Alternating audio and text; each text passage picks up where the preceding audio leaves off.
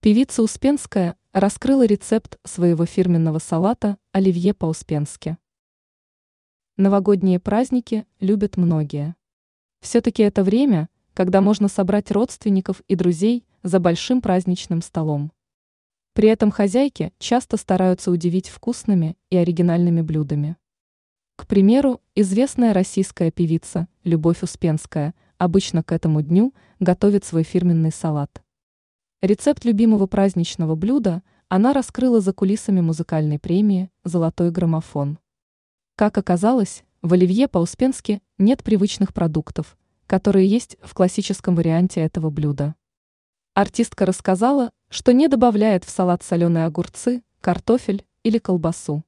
Там свежий огурец, лук молодой, сельдерей, корень вместо картошки, горошек зеленый свежий и креветки или раковые шейки – раскрыла секрет звезда шоу-бизнеса в беседе с представителями издания news.ru. Добавила Успенская, что на праздник готовит и классический вариант салата, и свой. Делает она это не ради фигуры, а из-за вкуса. Знаменитость отметила, что ее салат съедают охотнее.